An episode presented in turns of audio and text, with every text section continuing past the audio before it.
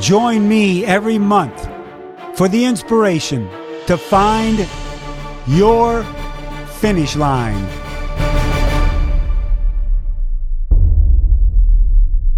Hello, everyone, and welcome to another edition of Find Your Finish Line. I'm Mike Riley, your host, and this podcast is not only about you being able to find your finish line at a race or an event, but also in life. We have to find our finish line every day of the week, every month of the year. And when we do, we are so happy we got there. So I have guests on that have jumped over all kinds of hurdles. They've gone through tough times, good times. They've gone through times where they've pushed themselves to that finish line, and their gratification hopefully can teach you how to do the very same. Before I get started with my guest, who I'm very honored to have, Pillar Micronutrition Company. I've told you before, I've been introduced to Pillar. I was introduced to it at Ironman Australia last December. They gave me some and said, Mike, why don't you take this before you go to bed? It'll help you recover and it'll help you sleep better. Well, I didn't do it. I was a little skeptic about skeptical about it because I was on the road and I didn't really want to take a new product. I got home and I started taking it about 30, 40 minutes before I went to bed. I've been getting the most amazing sleep I've ever had solid, long, good sleep, waking up refreshed. After hard workouts, the recovery's there. And the product is Pillar Triple Magnesium. It is quite incredible. I, I, I didn't think I'd like it because, you know, I've seen so many products come and go but this one's really working for me. And you can buy it at thefeed.com. They even gave me a code that you can receive a 15% discount. That code is Mike, M I K E 2-3 The number is 23. Mike 23 for 15% off. Pillar Nutrition, triple magnesium. Try it. Give it a try. See what see how it does for you. My guest today is one of the greatest athletes that this sport has ever seen two time ITU world champion. Matter of fact, she's in the ITU Hall of Fame. She's in the Australia Ironman Hall of Fame. She's a member of the Order of Australia. That's why you'll see the AM after her name. 1996, she was the first Xterra world champion. 2000, silver medalist at the Sydney Olympics, the very first time we had triathlon. 2005, a second in Kona. 2006, number one, the world champion at the Ironman. 2016, gold medalist Paralympian, helping guide Katie Kelly to that finish line in Rio. Michellie Jones, how are you? And welcome to Find Your Finish Line. Hi, Mike. Thank you so much for that awesome introduction. You know, it's always funny because like people are like, Michellie, what do you want to like list as your like most notable accomplishments? And I'm like, all of them? don't be ripping me off by like saying, you know, I've only done this, this, and this, because like I earned every single one of those titles. But no, kidding aside, you know, I've been very, very blessed. I mean, the sport of triathlon just keeps giving back and giving back and be- giving back. And I sit here and I go, oh my goodness, I can't believe how much I've done and how the fact that I still love to race. Because I mean, that's the hardest thing. Like, where do I find that passion each year to keep like wanting to push myself? Yeah, and you know it's interesting when you made the comment about it keeps giving back, Michellie. It keeps giving back to you because you keep giving to the sport, which I think is one of the most admirable thing, admirable things a ex-professional or even an ex-age grouper not racing anymore can do for the sport. But I always ask my guests a, a first question right off the bat. Sometimes I want to catch them and you'll see why when I ask you the question. Michellie, did you get a workout in today? Of course I did. Sometimes they'll go, Oh no, I, I, didn't get one in yet. So what'd you do today? Yeah, I got two in. I did a, a run interval session and then I also did some functional strength. Good for you. I love it. Well, let's and start by what? My horse. Yeah, okay, we'll talk about that. I, I tell you what, you is it because you have that personality and you were brought up to where you just always wanted to keep doing something almost every minute of the day? Sometimes I uh, I, I, think I'm cursed more than uh, no. I don't know what it is. It's like you know, it's like I like to keep moving. I like to keep busy. Yeah, every now and again I'm like, you know, I just want to go hang out at the beach for like a week. And I go, that would never happen because I'd get bored. Absolutely. You'd be you'd be laying there for like an hour or two and go, okay, I'm done with this. I don't even Let's think start... I'd last an hour, honest. Yeah. Your career early on, when you were a youngster, growing up with your twin sister Gabby in, in Australia, what what sports did you first get into? So I grew up horse riding. I could ride a horse before I could walk. Um, and then I definitely did a little bit of running. Having a, a twin sister, I was only a tad competitive. yeah, I'll bet. She will tell you the, she will tell you the three times that she's beaten me. She's very proud of that. Um, but yeah, I think you know, uh, my parents divorced fa- fairly young and my mum like really instilled in us that you know you work hard you get results and definitely growing up with the horses and having to take care of that and yeah like it just sort of like started doing a little bit more running and it was my high school teacher john white who saw something in me and he would say as we're running around these the grass field every single week will you remember me when you're famous and you know just to giggle and laugh but he also uh, introduced me to triathlon. So it was from his introduction, from his coaching style with running. It was like short and sweet. And then transferring over, he suggested I do a triathlon. And one of the best things he always used to do is right before the swim, he'd hand me a quote and I'd read it. He was like a football guy, a rugby league guy. So mm-hmm. he was like all about quotes and, you know, you got to fire up the team. So I'd get a quote and literally I'd float it down the river or the stream right before the race. It was sort of this tradition that we had. So, yeah, I definitely have a run background. My sport identification actually was race walking, even though, you know, I was state champion at cross country, state champion at the 3000, and also race walking. So, how how old were you at that first try? 18.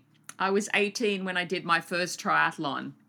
So how, yeah, how'd you do? Was, um, What's your triathlon, my triathlon birth, birthday is actually January 26, so Australia Day, 1988. Wow, I love that. What's what's your memory from that race? The one that you hold with you?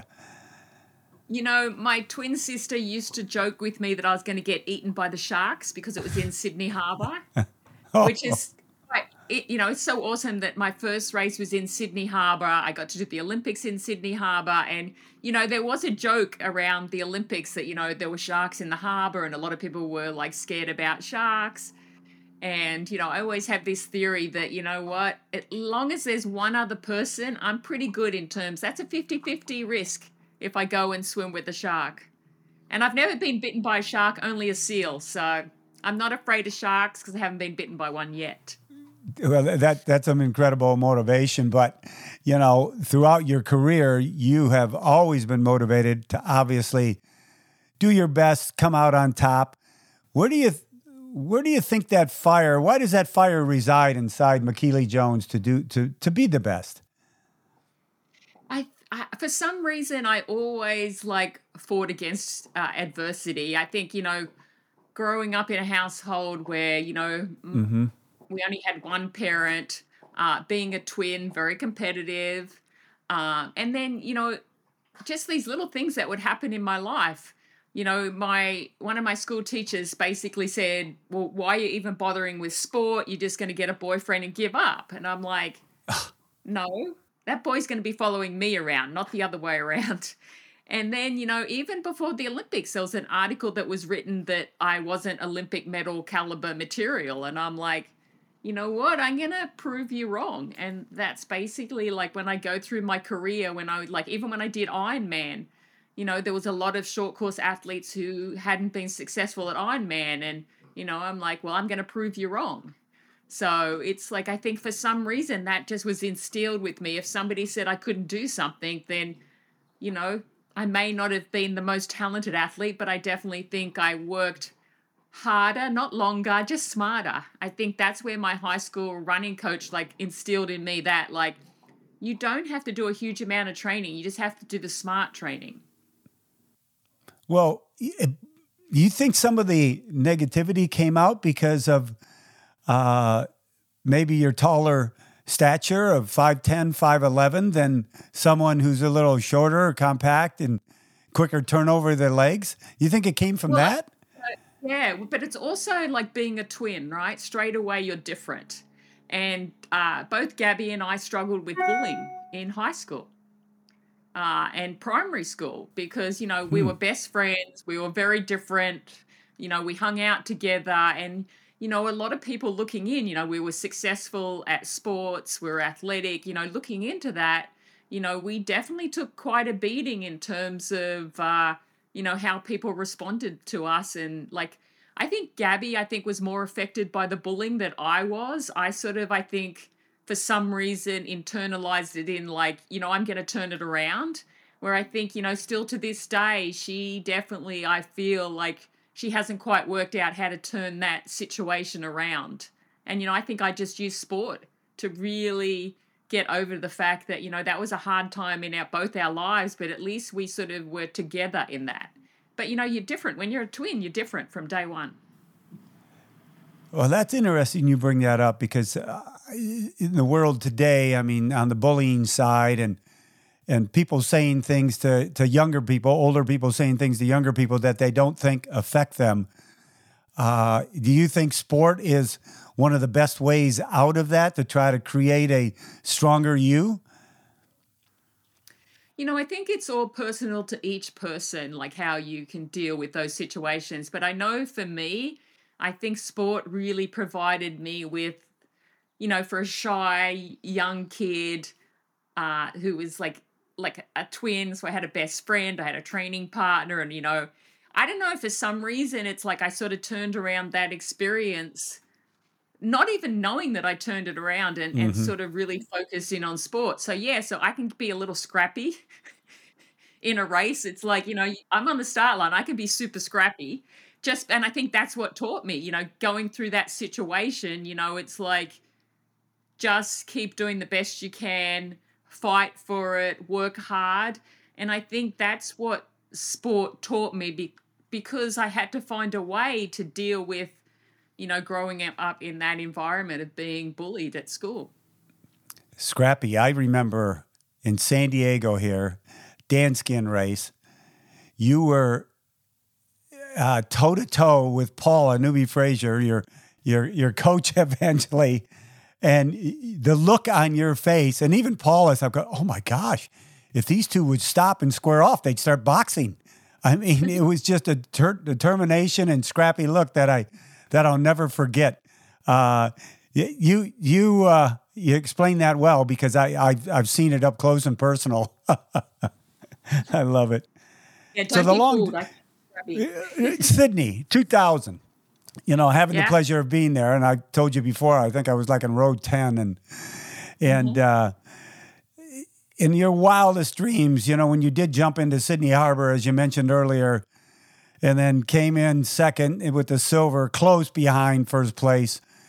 Uh, but the the roar of the crowd was definitely for you. Is that something that you relive at any time when maybe you're down a little bit, or you just say, you know what, that was one hell of an accomplishment, and and I'm proud of it. You know, it's really when people bring it up that it's it reminds you. Like, you know, I was doing a race in San Diego on the weekend, and mm-hmm. someone goes, oh you're the olympic medalist aren't you and you know it's that's when it sort of really like sort of gives me the chills because it's like i'm like yeah holy cow i did do that you know like i never thought as growing up that i would be good enough to do the olympics and then have the opportunity to do it in my home country like and have my friends and my family like all those people who'd helped me on the journey to actually be there physically. I mean you couldn't ask for anything better. And to be you know have triathlon as the first medalist sport for australia. Mm-hmm. so you know i won australia's like first silver medal like and triathlon's first silver medal. I mean unbelievable experience. Like the biggest memory i i have it's like we were warming up and the crowd was going nuts just when we were warming up let alone mm-hmm. when we mm-hmm. started racing and what what a lot of people don't know is i actually um had a brand new pair of running shoes because I have these superstitions that I always had to have a not new uniform, new run shoes because they just feel so good, brand new. And I put I was warming up and I put my race shoes on and I'm like, oh my goodness, they don't fit. Oh, And I'm like, I ring up Gabby, my twin sister. I go, can you please bring in like blah blah blah blah blah my other pair of running shoes that I had? And she literally handed it over the uh, spectator fencing, not not long before we were going to start. And I was thinking, I don't know. I mean, I would have obviously run in. The shoes were a little too small, but it was like, oh my goodness, like. I was just thinking, you know, these are the same size, the same model I've been using. I'm not putting them on until the morning of the race. I got to make sure they're like brand spanking new. And uh, yeah, lesson learned. Don't do that. wow. I had never heard that. So I can just picture because that area was just so crowded. It's a wonder Gabby got to you with the shoes. Yeah. That- I mean, don't worry. I saw her because, like, as soon as they announced me to go onto the start line, I looked up and I saw, like, my family, my mum and my dad. And it's like, oh my goodness, she started crying. And then I started crying. And I think that's. I think that's what you know. It's sort of like the Iron Man finish line, right? It's so emotional, and so many cr- people cry when you cross the finish line or you're mm-hmm. getting there. And the Olympics is sort of like you amplify that by like a zillion.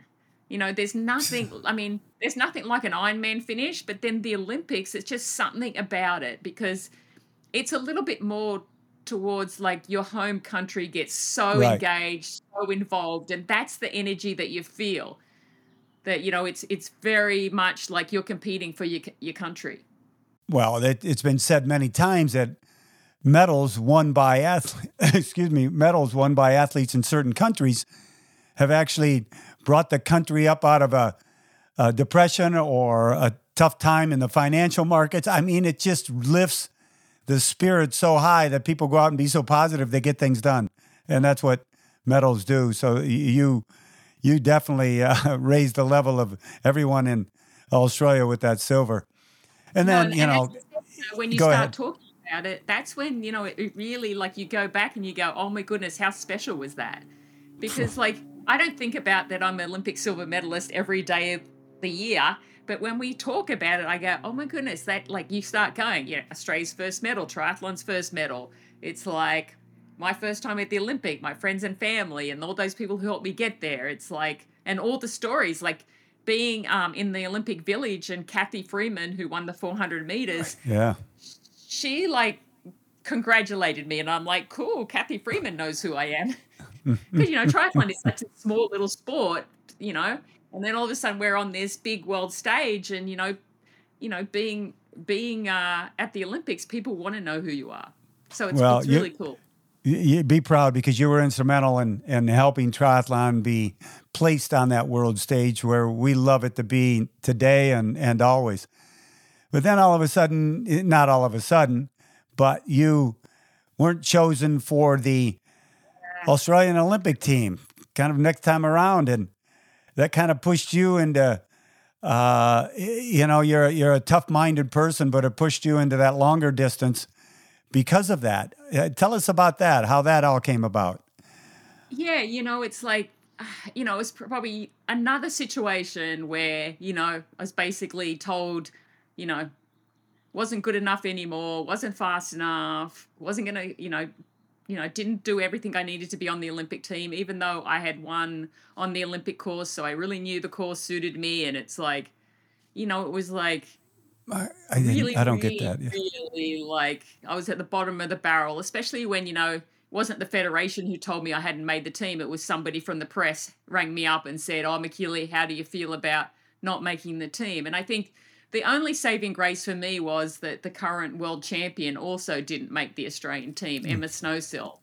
So you know, it was one of those things that I still loved the sport. I didn't want to quit, but you know, I had to move on from from that Olympic experience. And you know, I always swore I'd never do an Ironman. It totally terrified me. It's like you know, I was a speed demon. I'm like, I just want to go short and fast and finish. And you know, I'd been to the Ironman World Championships in Kona. I saw what people look like when they finish that race. but you know, it's like it. You know, and you know, I had a lot to lose. You know, I had this great short course career, and like Right. as I said earlier, a lot of people hadn't been able to step up and transition to the long course, the Ironman distance racing, and you know, savvy enough to know that, you know, if you're going to do it, you got to get the right team behind you. And I think I was always good at having like the right team behind me. So naturally, having Paula Newby Fraser, eight time Ironman world champ, on my team, I mean, she's the reason why I can say I'm an Ironman world champion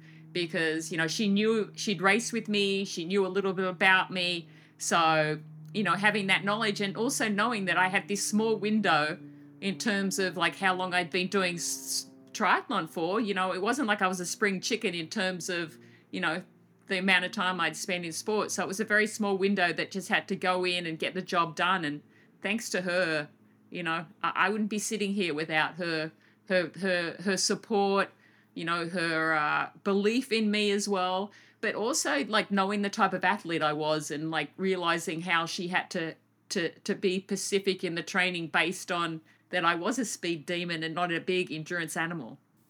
Yeah, I've always heard Paula and you say that you know she wanted to turn you into a big diesel engine, and that yeah. that really that can't happen overnight. So that that training regimen had to be so foreign to you. But did you? Was there a time all of a sudden you said, "Well, God, okay, I'm, I, I get this. I get these seven-hour rides. I get it, it's starting to work out."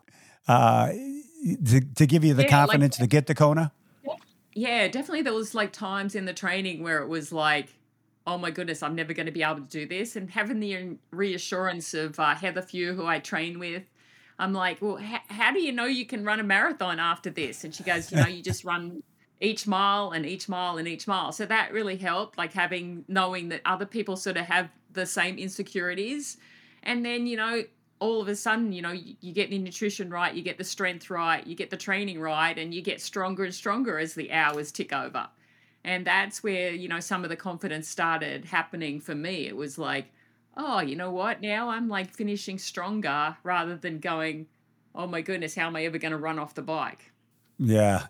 It, well, 2005, you go there and you're having a great day and you get passed by the eventual champion, Natascha Badmann, and you finish second. My question is that that didn't dissuade you from coming back the next year, or did you have thoughts of going, "Hey, I gave it everything I got," and and I get past, you know, towards the end, and Natascha wins the race, but you still wanted to come back the next year, didn't you?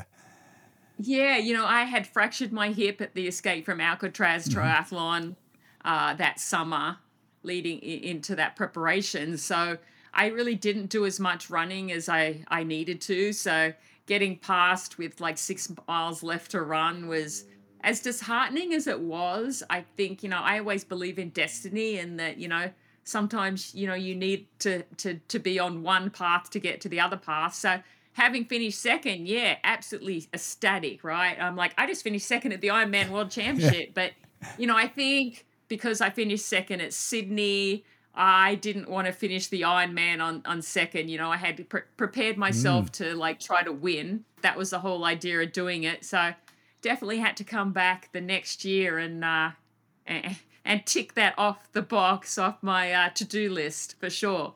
And you know, it's it's such an amazing experience. The Ironman. It's like it's it's like no other. It's like the first thing you have to think about, right? Get to that finish line. Then everything after that is a bonus and you know, I, you know, I had such a great race when I finished second.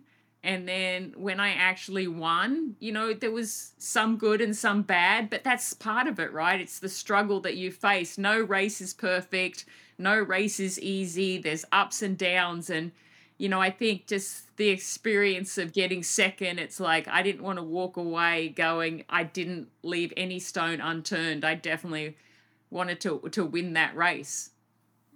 Well, you did, and and I've told you many times that's one of my most precious moments at the finish line, being with you in 2006, because the pure joy and satisfaction and look on your face is something that I you know that just can't be duplicated or made up. I mean, it was it was something yeah. that uh, everybody there talked about, like, oh my gosh, she did this because you did. You had naysayers out there, and that's yeah. why it was so gratifying to have you win. And you know, it's funny because like I I know like you know when you're sort of in the prime of your career, like you know you win a lot of races and then you know as you sort of like move on you're like you know what? You got to cherish every moment. It doesn't matter Yeah. if you win or or you or you don't. Like i tell people this all the all the time don't be happy with the race that you wished you had. Happy with the race be happy with the race that you had and i think that's i learned that like and i think that's one of the reasons why i keep racing is because i've learned that over the years that you know what you can get beaten on any given day but if you can be happy with the race that you had, you know, be happy with it. Yeah, you can go back and go, you know, how can I improve? How can I get better? But, you know, ultimately, that's the race you had. So, Right. happy with it and, and find the positives out of it because there's always positives when you when you walk away from a finish line. the Olympics in Sydney, the Ironman Championship. Then you find yourself going back. 2015, you connect up, or just before that, with Katie Kelly, blind athlete, and you find yourself being a guide at the Rio Olympics in 2016. And you've said it that that might be or is one of the top best times of your athletic career. Why is that? You know, it's funny, and you know, I wasn't even the first choice. Like Emma Really? Snowsill, once again, sort of Emma Sn- Snowsill and our sort of paths crossed. You know, sh- she was good for me that that she was pregnant at the time, and they thought I was too tall, so they didn't think we'd be able to set up the bike. Um, Oh, uh, Kelly was a lot smaller than me, and then I was a lot taller. So it definitely worked in my favor that Emma Snowsill was pregnant. But you know, that's destiny, right? It's mm-hmm. like maybe not the first choice, but that's okay. I was I was fine with that. But yeah, to be given the opportunity to help someone else live an Olympic dream, I think that's that really excited me. Like, but you know, when we first started together, I mean, she she didn't know she was going to win the gold medal. She definitely didn't show that she had the the pedigree to win an Olympic medal. But like, you know, I think with my experience and you know her hard work, I mean, that's I think where like I, I really helped. You know, I'd been in the Olympic experience before. I I knew exactly what you needed to do to get there, and to I mean, as you said, and, and, and as I know, I think I was more excited than Katie when I crossed that finish line because I was like, oh my goodness. Because as an athlete in the moment, sometimes you don't realize what you just achieved. But when you have achieved so many great things and then you're in another moment with somebody else, it's like, oh my goodness, you realize how cool this is? Because I literally had to say to her, like, uh, we're on the blue carpet, the finish line. I'm like, slow down, enjoy it enjoy this moment. And she's she was so worried somebody was going to come. I go, don't worry, I got that covered. But yeah, like, just like enjoying that moment because you don't always have time to to really you know enjoy the moment for one because you're so caught up in that race mode. And it's like I was like, oh my goodness, I'm going to enjoy it because like Well, y- as I you know the enjoyment came with like giving back and like saying to this person, hey we can do this. I can help you get there. Let's get it done. And everyone's like thanking me. And I'm like, don't thank me. I'm like, I'm going to thank you. Thank you for like thinking of me to do this awesome thing for somebody else. Yeah, that had to be just so gratifying. That shared victory, uh, no doubt, sometimes is better than that solo victory just because you shared in the Yeah. pain and the training and everything else. Yeah. And, and I said to her, like right before the start of Rio, I'm like, you know what? This is going to hurt like you've never hurt before, but it's going to be so worth it. And, Wow. you know, and, you know, she embraced it and, you know, she had a, a the best day she possibly could. It wasn't easy. You know, she struggled with injuries leading up to it.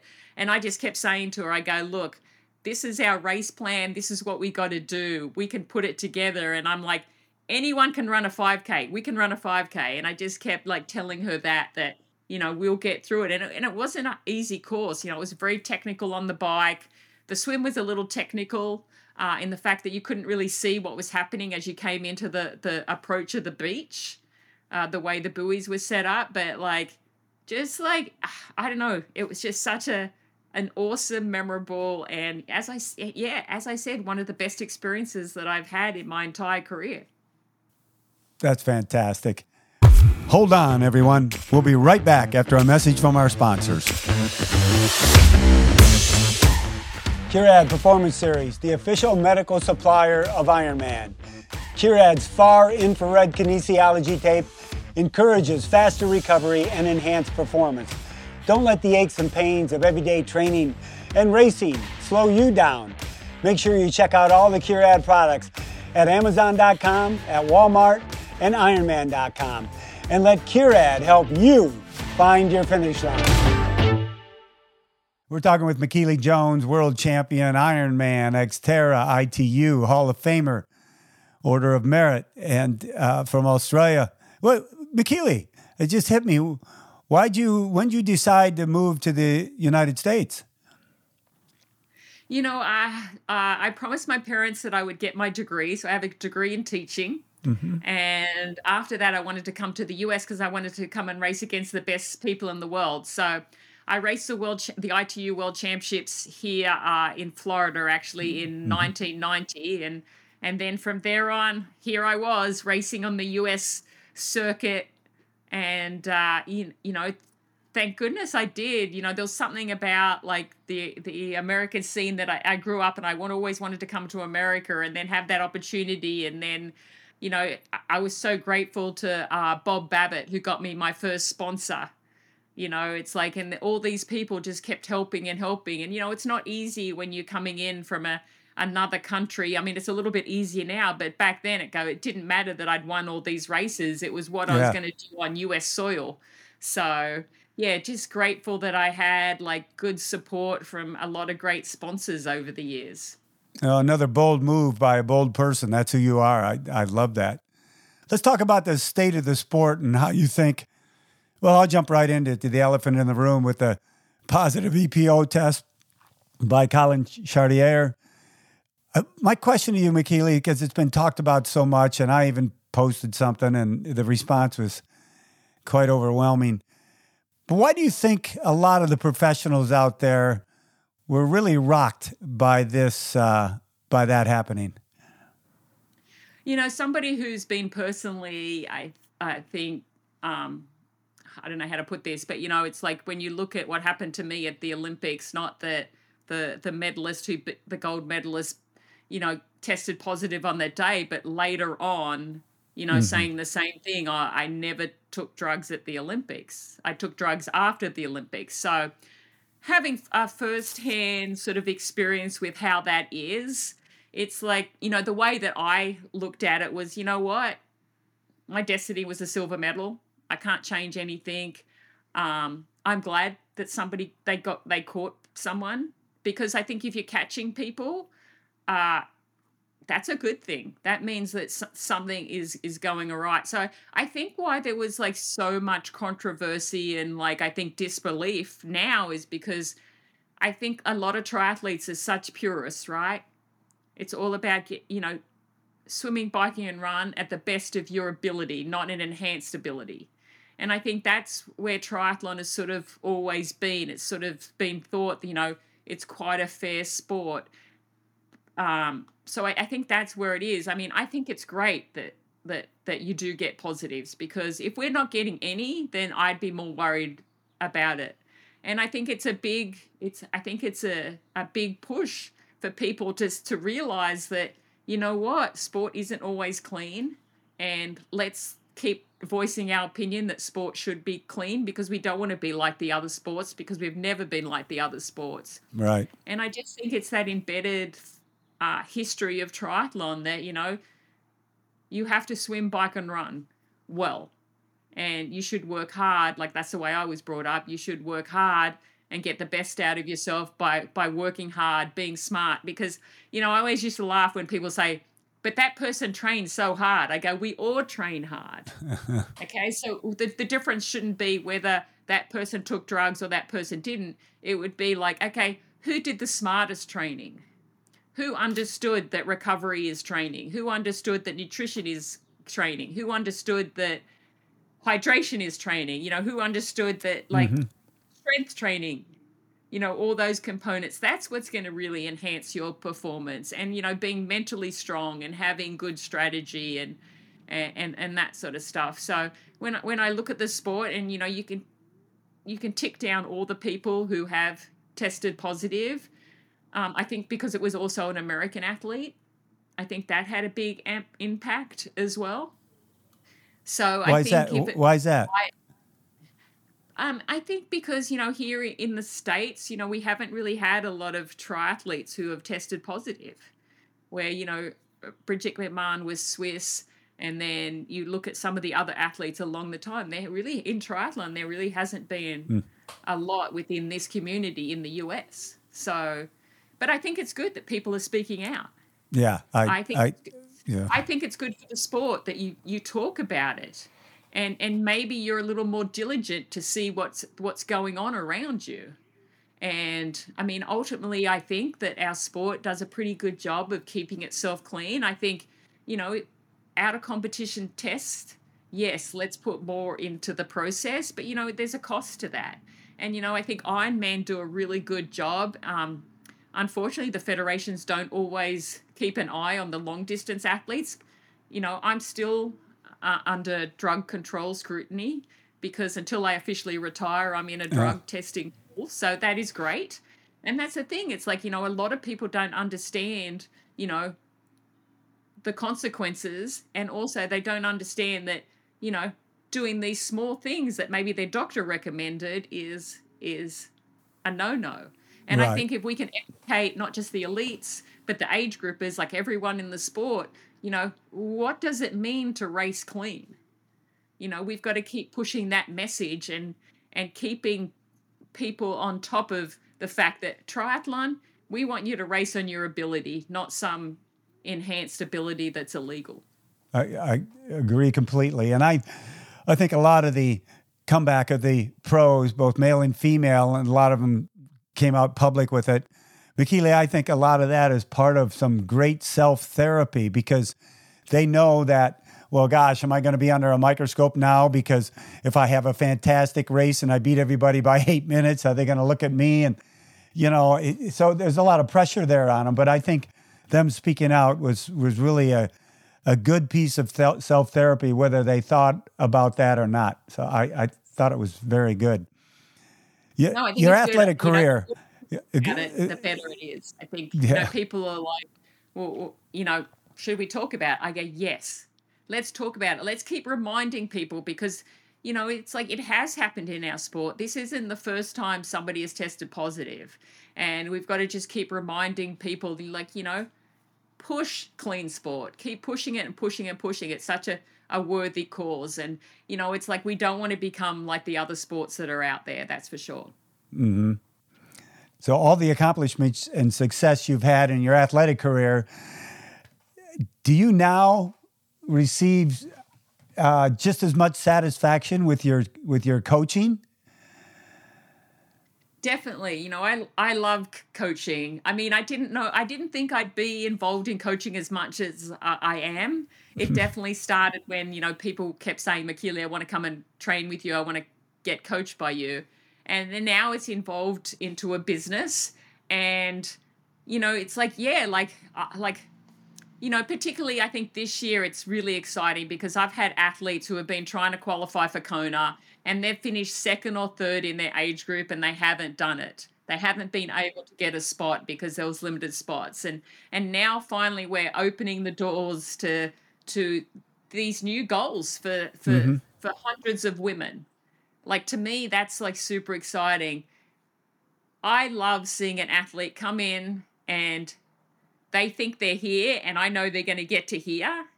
And and that's what really really inspires me because it's like like recently I had a, an athlete who like we knew if she put a good race together that she would get a Kona slot. And she thought she'd be like one and done do her Ironman and she'd be over. And we're like all of us training with her were like didn't say anything but we're like you know what? If she just has the, the race that she's capable of she's going to get her ticket to Kona and she, and she did.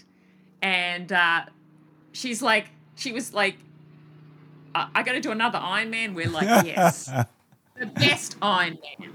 The one that everyone dreams of doing and I mean that's the thing that that like really drives me. You know I get to coach at UCSD as well in the club triathlon program so I get kids that are like never done a race can't swim and then you see them progress. That's what I love, like getting these athletes in, and it's like, oh my goodness, they, they'll say to me, you know, like one of my athletes that I've been coaching for probably six years, you know, she said to me on the weekend, she's like, Thank you, Michellie. Like, I have done so much in this sport that I never ever thought that I was capable of. So yeah, that's that's the inspiration that I get. And like and I think that keeps me racing as well. Like I said to one of my athletes on the weekend, I go, if you race, I'll race. So, you know, everything's always better if you can do it with somebody else. Yeah, exactly. I'm I'm excited and honored now to be on part of the same team as Michellie Jones, the TriDot Triathlon Training.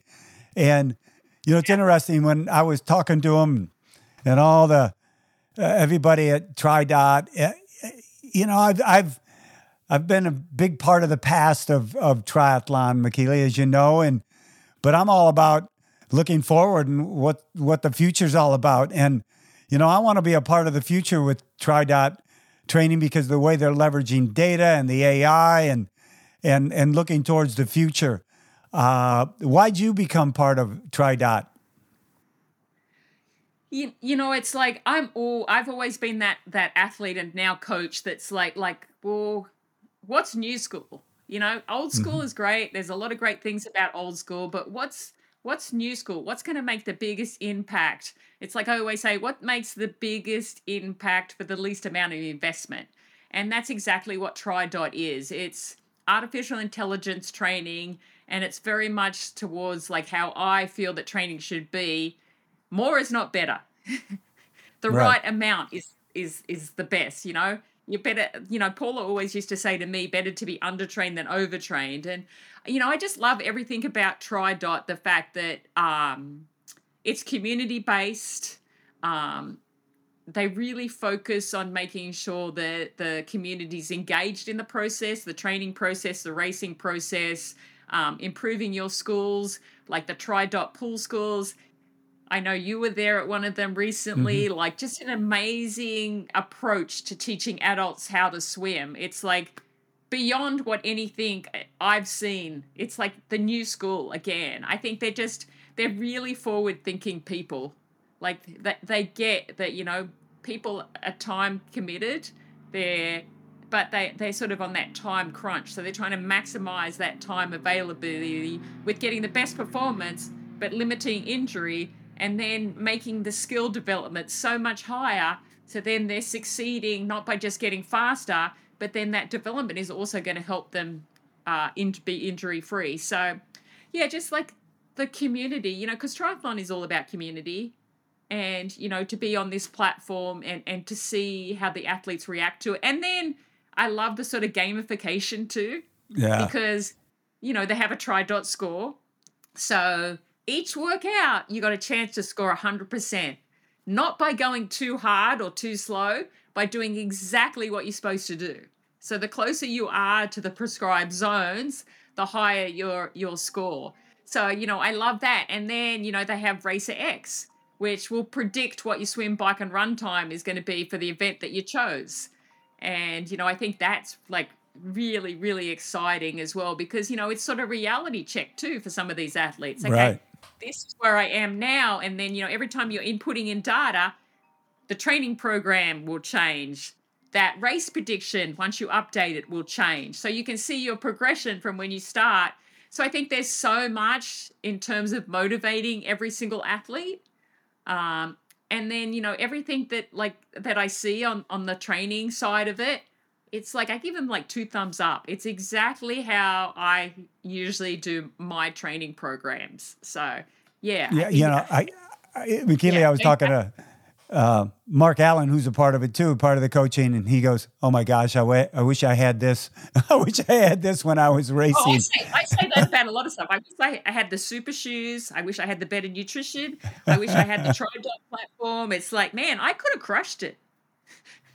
Yeah, and as you mentioned, I did go to the TriDot Pool School here in San Diego back in March, and I was so totally, and I'm not a huge swimmer, but I was totally impressed with what I was seeing in just a four hour session that I was at, and athletes taking 12, 13 seconds off their 100 time in, in one weekend. Uh, who does that? It, it, it's the future.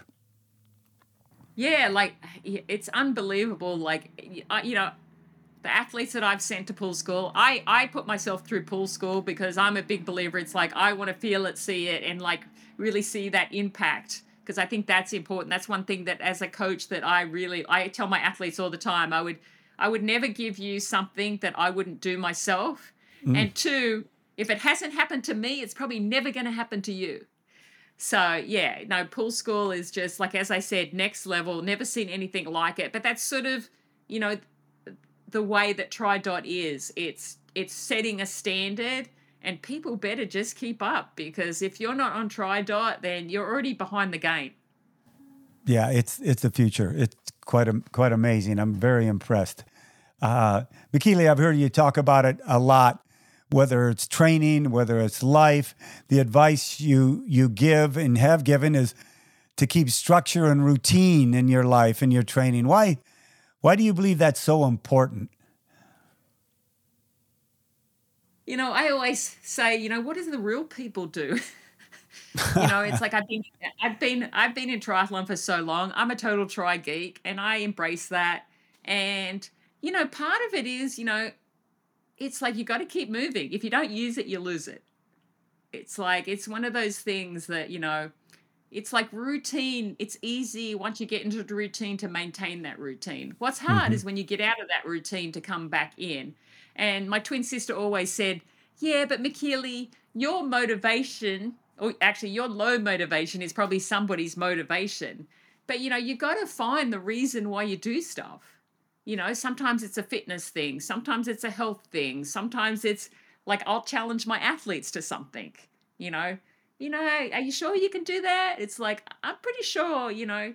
So it's like, you know, finding that desire right? That's the hardest thing. Why? Like, because every morning my chip brain is like, "Do you really want to get up? Why are you getting up?" Right? Yeah. I, like, what goes in my head goes on in most everyone else's head. So how you handle that conversation is really defines what you get done in the day. Because you know we can blow so many things off, but ultimately, you know, it's I tell people it's like putting money in the bank. If you don't put money in the bank, you have no money. And then when you need some money, you got to have money in the bank so you can withdraw it and, you know, get out of it what you need. So, you know, it's like every day is like putting money in the bank and whatever that big goal is, okay, time to cash it out. I, I agree. And I'm, you know, being of the age I am, I've got friends that really didn't do a whole lot in their 40s and yeah. 50s, and they're finding themselves pretty beat up in their 60s and just because they can't get back to it because they had that younger time of their life when they should have. So, advice to everybody: just keep keep at it, keep at yeah, it. Yeah, you know, it's funny because like I, you know, I was at, at the uh, U.S. National Multi Sport Championships a couple of weeks ago, and and uh, someone goes, "Michellie, they got you in the wrong age group." I'm like, "No, they haven't." I, I never. No, right? It's what you do with it. You yeah. know, some days I'm feeling a little bit older, some days I'm feeling younger, and it's like, you know, it's like I don't know, it's like I'm always being like taught to keep active, to keep moving.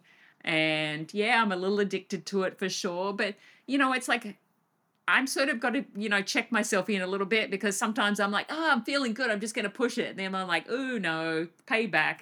So, yeah, yeah. you know, a lot of my athletes that I've trained with over the years, they sort of know when a big race, like a big goal that I have coming up, because all of a sudden, like, I'll be here and then I'll just up it a little bit, turn the screws up just a little bit. But I mean, that's my advice to a lot of people, you know, let the fitness come to you, right? You don't always have to put your hand in the fire.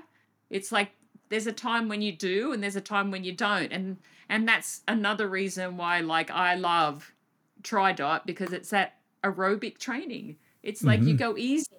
And a lot of athletes don't know what easy is. They really don't. And I think that's sometimes the biggest difference between like a lot of professionals and amateurs. It's like my easy is easy. And when I need to go, you know, put my hand in the fire a little bit, you know, I put my hand in the fire. As I get older, I've got to just lower that standard a little bit, but it, it'll still be there. Yeah. You know, when I need it. And like, yeah, that's what, you know, I say to people all the time, you know, let the fitness come. So, on Find Your Finish Line, the last question I asked all our guests It's uh, it's called Tri Table Racing. It comes out of the Baja 1000, which I have friends that race the Baja down there and their trophy trucks and everything. And afterwards, they get together and they call it table racing, where they sit around the table and BS and reminisce about the event or a, an event that happened before. So, try table race with us, reminisce about something that maybe happened in an event or at an event that not a lot of us know about that comes to your memory. My goodness, there's so many of them. I know. but yeah, you know, I you know, I think I think like the, the one memory that I, I I probably will share. Actually, I'm going to share two. I'm going to cheat a little bit. Th- that's okay. Because when I was in third grade, my twin sister Gabby beat me in a cross country race. I didn't like how that felt. So like that. Third, really, wait, wait. we're talking. We're talking third grade. Yeah. I like it when Gabby beat. I was probably more of a bad sport because I'm like, I don't want Gabby to beat me. But then I also didn't want anyone to beat Gabby. So as long as we got first and oh. second, oh. I was uh, that was like like okay. Yeah. But I think like that's you know the fun of like being a twin and being competitive. But I think I think the the the thing if I sit around and I was going to tell like the story, I'm going to tell the story when I got to a race and uh, my bike didn't show up. And I was actually doing two races in one weekend. Well, one in Milwaukee, one in Toronto. So I get to mm. Toronto, my bike doesn't show up, and I'm like, really? And I'm a bit of a bike snob. I love my bike. It has to be my bike. It's like, you know, right. Still to this day, it's like it's I, I, I get on it, it's my bike. But you know, the people were so good in Toronto, like got me everything I needed.